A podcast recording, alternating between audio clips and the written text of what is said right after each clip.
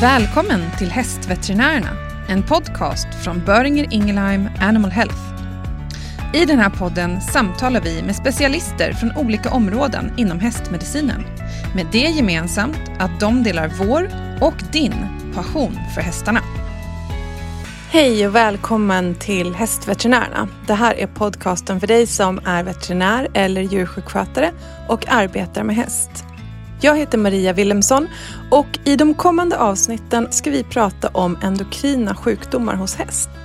Detta är ett ständigt aktuellt ämne och vi lär oss hela tiden mer i och med att forskningen går framåt.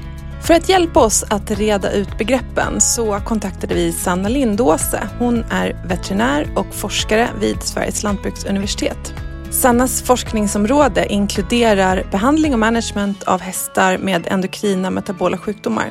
Och hon är bland annat en av forskarna bakom den uppmärksammade studien om läkemedelsbehandling av EMS. I det här första avsnittet red Sanna ut terminologin och berättar om prevalens och diagnostik av insulindysreglering och EMS.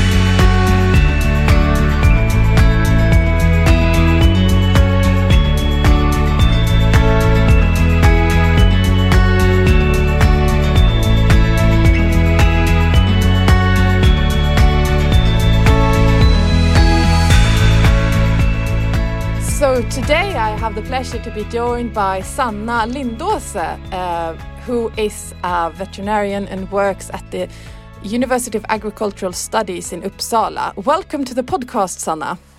Thank you so much. Nice to be here. Uh, can you tell us a little bit about yourself, your background, your research, and so on?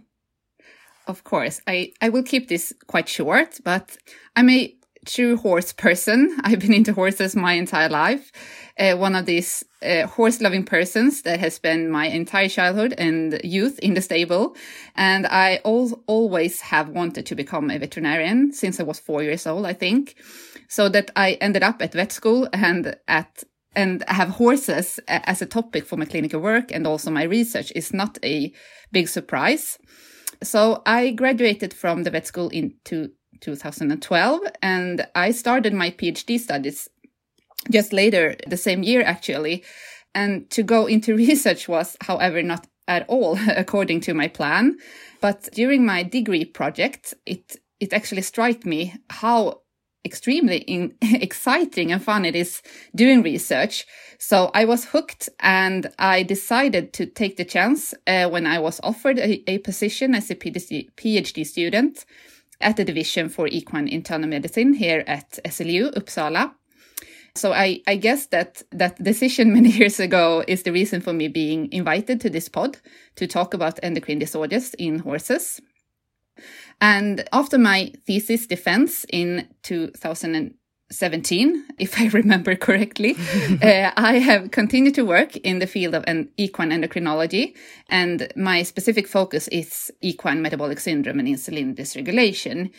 And I'm now uh, employed as a university lecturer. So I teach veterinary students in equine internal medicine. And I also have part time as a postdoctor. So that is basically shortly my background and what I am working with today. And I think we will uh, get the possibility to go deeper into the research uh, later during this during this Yes. discussion. Yeah. Yes. So you have a solid background in the endocrinology sector, but you're also working a little bit clinically, or you have been at least, at the University Hospital.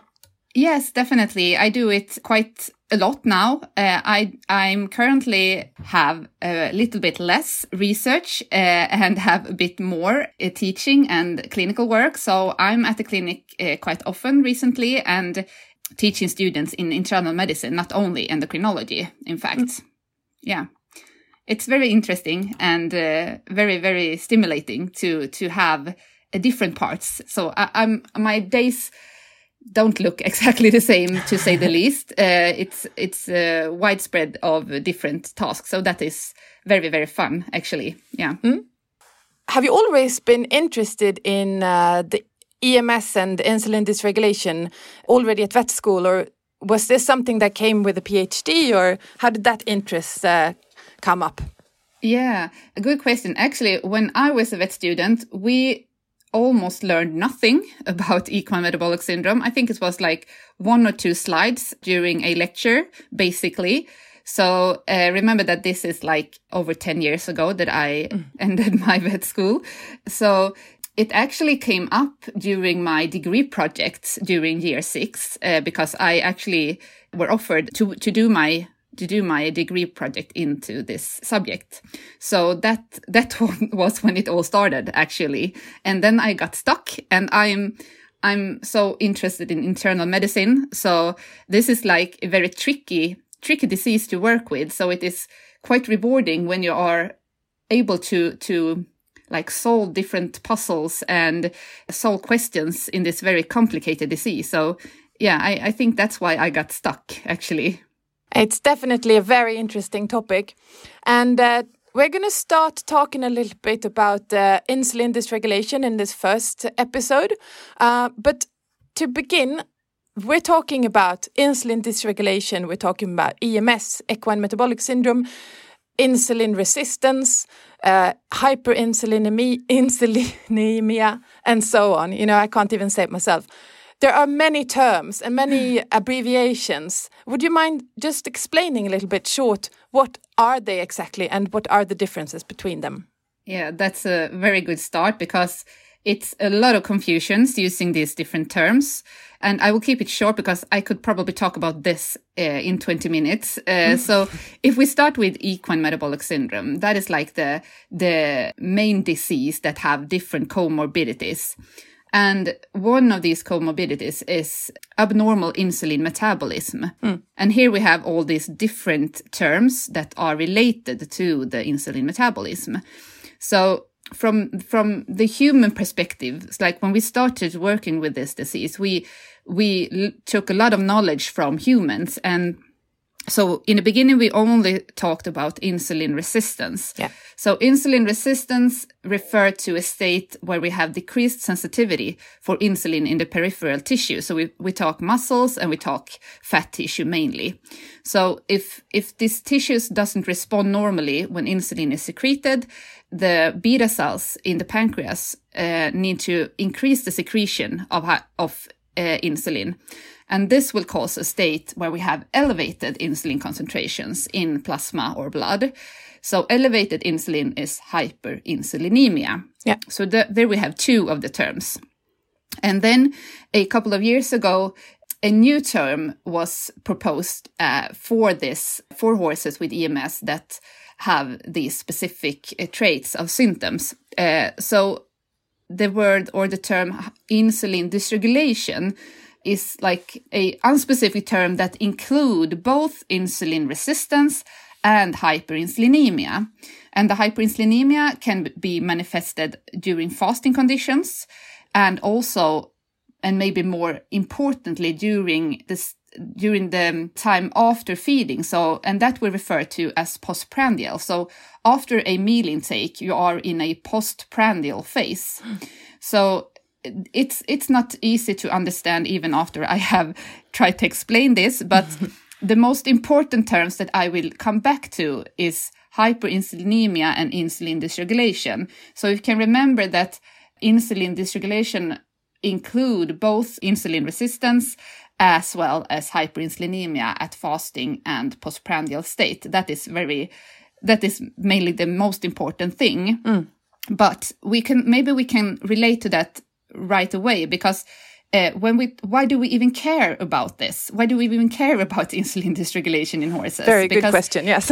Yeah because you know uh, in, if we compare horses to to humans uh, these horses very very seldom develop type 2 diabetes mellitus which is the like end stage uh, when it comes to insulin resistance in humans. Yeah and then we, we, can just start with why is this a problem? And that is, of course, because the connection to and the link to uh, laminitis in horses.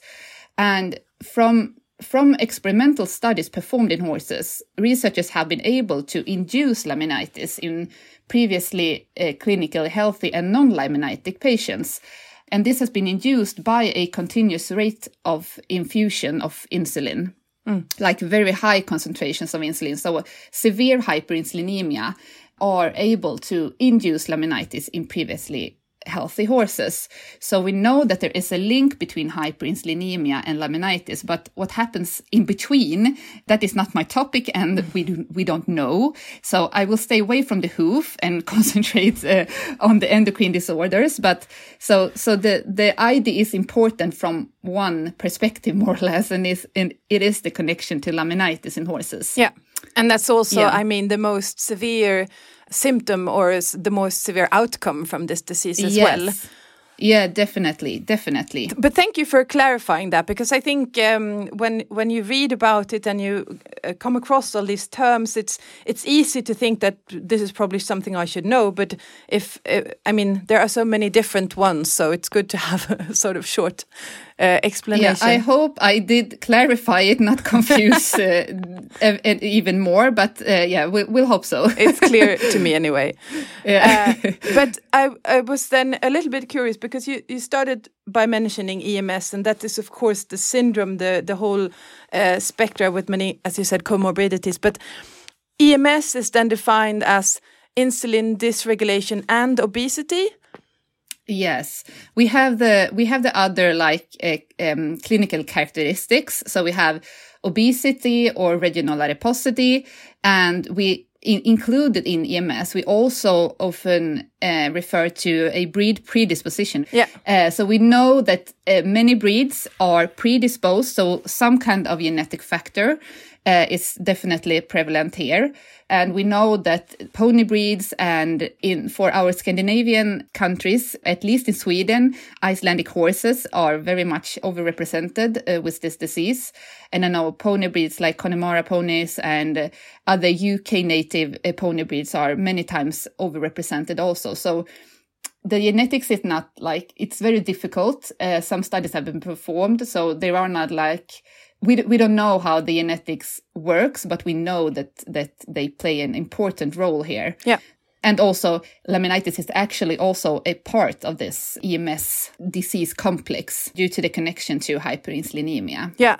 But does it, it is it required for a horse to have had laminitis to get an, a dia- diagnosis uh, or to, to be an EMS horse, or is it just that you think it's going to happen, or it's more likely? Yeah, I yeah, I would say I would say that I I really hope that we diagnose the horse before it develops laminitis, and I think that uh, the the disturbed insulin dysregulation is more more the way to like uh, diagnose EMS. So if we have insulin dysregulation, and we will come back to this when we talk uh, about PPID. We see insulin dysregulation also in PPID horses, but uh, insulin dysregulation without um, PPID, I would say that that is like how we how we identify horses with EMS, and then we have these clinical characteristics, but they can be they can be there or but they don't have to be. We learn more and more that uh, horses with EMS can be like in perfect uh, body shape. They do not have to be overweight. They don't have to be obese. They do not have to have regional adiposity and so forth. So you, you cannot you cannot look at a horse and give the diagnosis EMS. Yeah, that's very important. I think the the testing is a very important uh, part of the diagnostics in this case. Yeah, we, we will come back to that. But just one one more comment about laminitis. So of course, laminitis is can can develop due to many different um, systemic diseases in horses and uh, also other things, of course. But we know that endocrine disorders are the main reason for horses developing laminitis. Yeah. So it is so important to to to uh, work with these diseases if we uh, are aiming at decreasing the, degree of laminitis in the equine population. Yeah.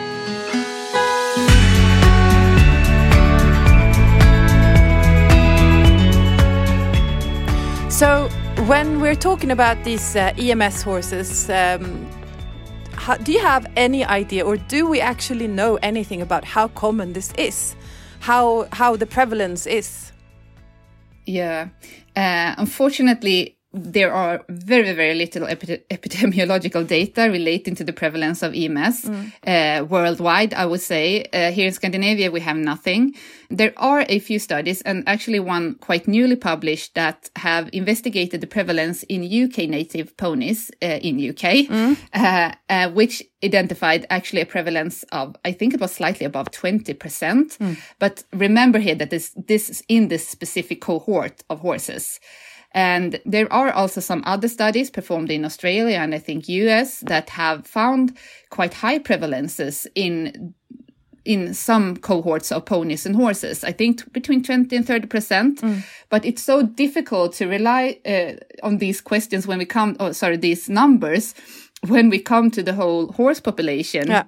Because as we know that we have a clear breed predisposition, I think we, we can't say that this prevalence is nearly close to what we see if we look at the whole, whole horse population. Mm. So it's it's impossible to extrapolate this mm. to to the like to all horses. Yeah. So we don't know is the it's the is the short answer mm. here. Yeah. uh, but but I think actually even if we don't know the prevalence, I I think that there is no like clinical work in veterinarian that have not met a horse with EMS mm. or laminitis. Yeah. So it is actually it, it's common. It's common, but how common it is, I don't know actually. Yeah. And also, when it comes to laminitis, then we're not going to stick that much to laminitis, but still, it's it has been, and also in in which we will be talking about later, the PPID cases. It has been an important uh, sort of symptom uh, mm. that when you have is when you have a laminitic episode, that's when you take the tests and will mm. diagnose either of the endocrine disorders. But the last, say, 10 years at least, this is something that have sort of come more to the mind of people and it's been more, talked about more and horse owners are more aware.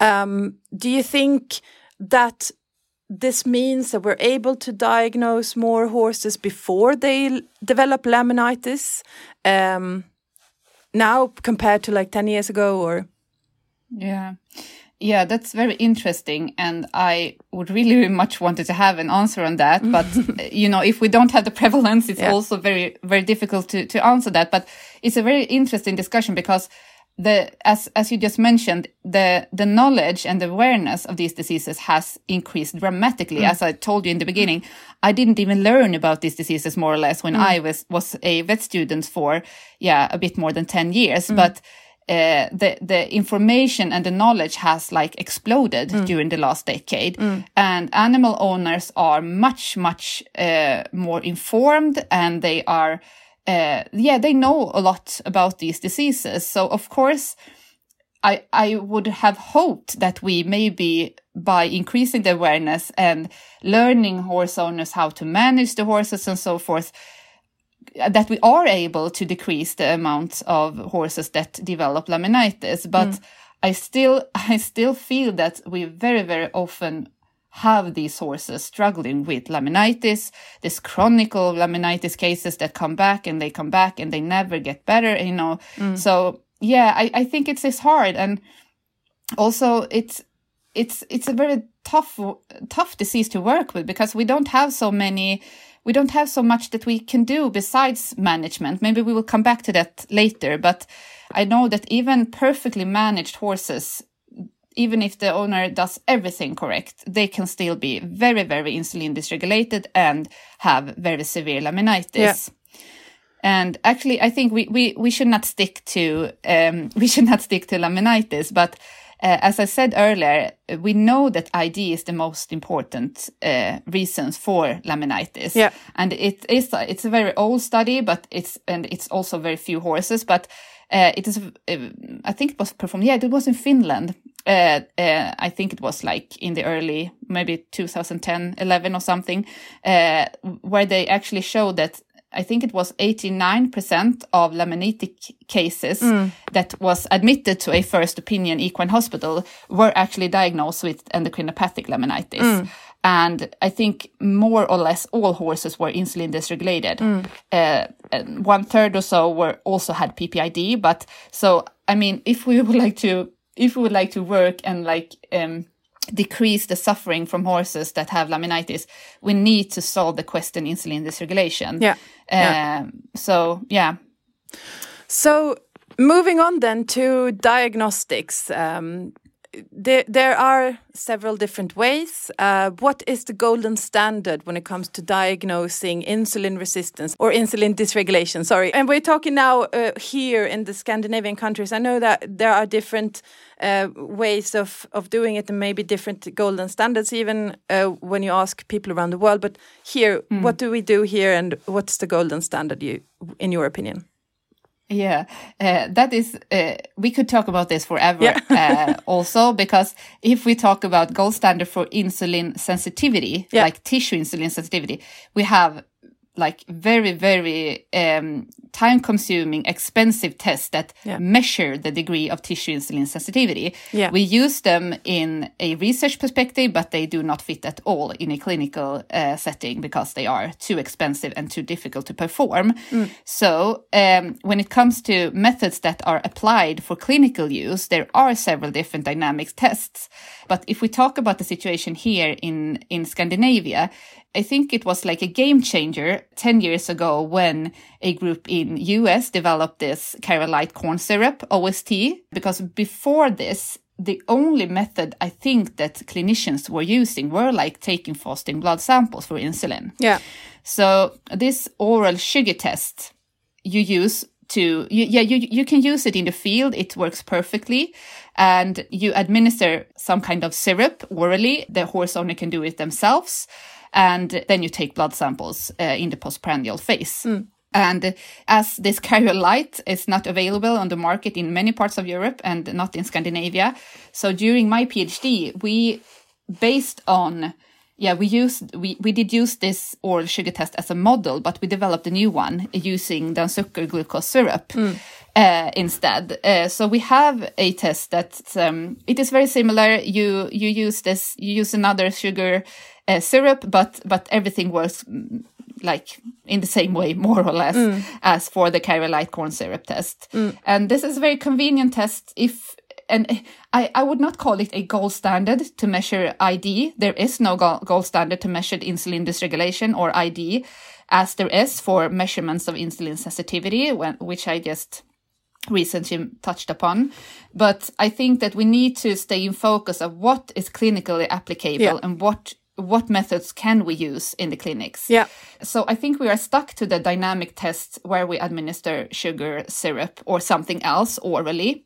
But it is, I think it, even for a clinician, it's actually important to know that we are we're not truly measuring the same things if we use intravenous tests or if we use oral tests because when we administer something orally like sugar we will include factors that derive from the gastrointestinal tract. Mm. For once, we have like glucose, um, the intestinal glucose uptake, we have glucose trapping by the liver, and also the one important thing that we need to learn more about in horses is the incretin hormones that are secreted from the gut in response to a feed intake. And these incretin hormones work by increasing the insulin secretion mm. from the beta cells to, to like make the body ready to take care of all these sugars that comes after yeah. a feed. Mm. So you actually you, you, you at least have to know a bit about what you are testing. Yeah. So we include these factors, but but the positive thing I think with the dynamic oral test is that they are very similar to a feeding situation. Yeah. And that is actually what is important for the horse because yeah. that is what the horse is like um yeah it, it meets this um every day uh, it it will eat the same feed like several times every day so if the horse has a very prominent insulin secretion in response to the feeding they will probably have it also to the oral sugar test because it mimics the feeding situation yeah yeah yeah. Makes sense. But the test is standardized instead of like feeding the horse. So we can have cutoffs that are applicable for like ruling in or ruling out the disease. Yeah. If we compare to just feeding the horse, we don't know what we could we should expect. Yeah. Yeah. Exactly, and and um, but we're gonna we're gonna talk about that also later when if there's a if there's um situation where you could actually feed uh, a horse and then do this dynamic testing to get even more yeah. uh, real like results, you know, or reality uh, like results. Um, but yeah. just shortly wanted to ask you about basal insulin because I know that some there are practitioners that use only basal insulin as their as their diagnostics. Um, is this a good idea or not, and why or Yeah. why not? What's your thought about that? yeah, I, I guess uh, this is also a difficult answer because uh, sorry, this is a difficult question. I was about to Yeah. say, uh, but first again, we, we you you said basal insulin. Uh, so here we also have these different terms being used. So what is basal insulin and was it fasting insulin? Yeah. And I think that we are more prone to use fasting insulin. That means that you take a blood sample before the horse are eating, like mm. in the morning before you feed the horse the breakfast. Mm. Basal insulin is more commonly used in other countries. And that is a situation when you take a blood sample at any time. So mm. you do not know if the horse have been eating or not, or how much and so forth. So for me, it's much more difficult to interpret a basal insulin if you mean basal insulin in the form that you take it whenever during the day uh, because you do not know what to expect more or less. When it when it comes to fasting insulin concentrations uh, as I said earlier, that was used a lot uh, before uh, we started using these dynamic oral sugar tests. And uh, I think it will have been ups and downs uh, during the past decade.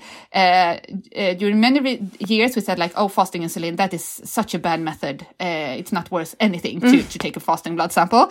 And then some new results were published, and we realized that maybe if you lower the cutoff for where you call the horse insulin dysregulated or not, you actually increase the sensitivity. That is not that is like the way you do it when it comes to diagnostic test. If you lower the cutoff, the sensitivity for the disease will increase. Mm. But we actually found out that it's not so bad. Mm. But if you look at the individual horse, we performed one study and we actually saw that the fasting insulin concentration did not for the individual horse it was not perfect to to explore the postprandial glucose increase or sorry the insulin increase the postprandial insulin secretion in the individual horse but if you're talking like big epidemiological data Yeah. uh, and epi- epidemiological studies this is this is a better idea because we can sample so many horses so it depends on what you what you want to use it for Yeah. and i don't i wouldn't say that it's worthless but we use it very seldomly like the only diagnostic method or i do i, I do it never because i work in another environment but I, I would say to the clinicians that it is not more difficult to perform a ost than to just take fasting blood samples because if you if you if you skip the first blood sampling the fasting insulin concentration then the horse owner can administer the glucose syrup and then you can show up after 60 to 90 minutes and take the blood sample and then go away Yeah. so it is it is not it is not a big difference. I think it's what you what you are used to. Uh, i but i think it's many colleagues internationally and maybe also nationally that that still are very uh, negative to fasting insulin. And it is not my best friend either but i don't think it we i, I don't think we should be so negative that we have been uh, previously. Yeah. but we need to be careful when we interpret the results so that we look at lower cutoffs uh, than what we normally have have been doing. Yeah. Thank you very much, Sanna, for this episode. We're gonna uh, keep talking about insulin dysregulation and uh, a little bit more about treatment and also about PPID and, of course, the management in the coming episodes. Thank you very much. Tack för att du lyssnar på Hästveterinärerna. Om du gillar det du hör, glöm inte att trycka prenumerera i din podcastapp så att du inte missar några avsnitt. Berätta också gärna om vad du tycker genom att ge en recension. Vi tar gärna emot tips på kommande gäster och ämnen och våra kontaktuppgifter finns i poddens beskrivning.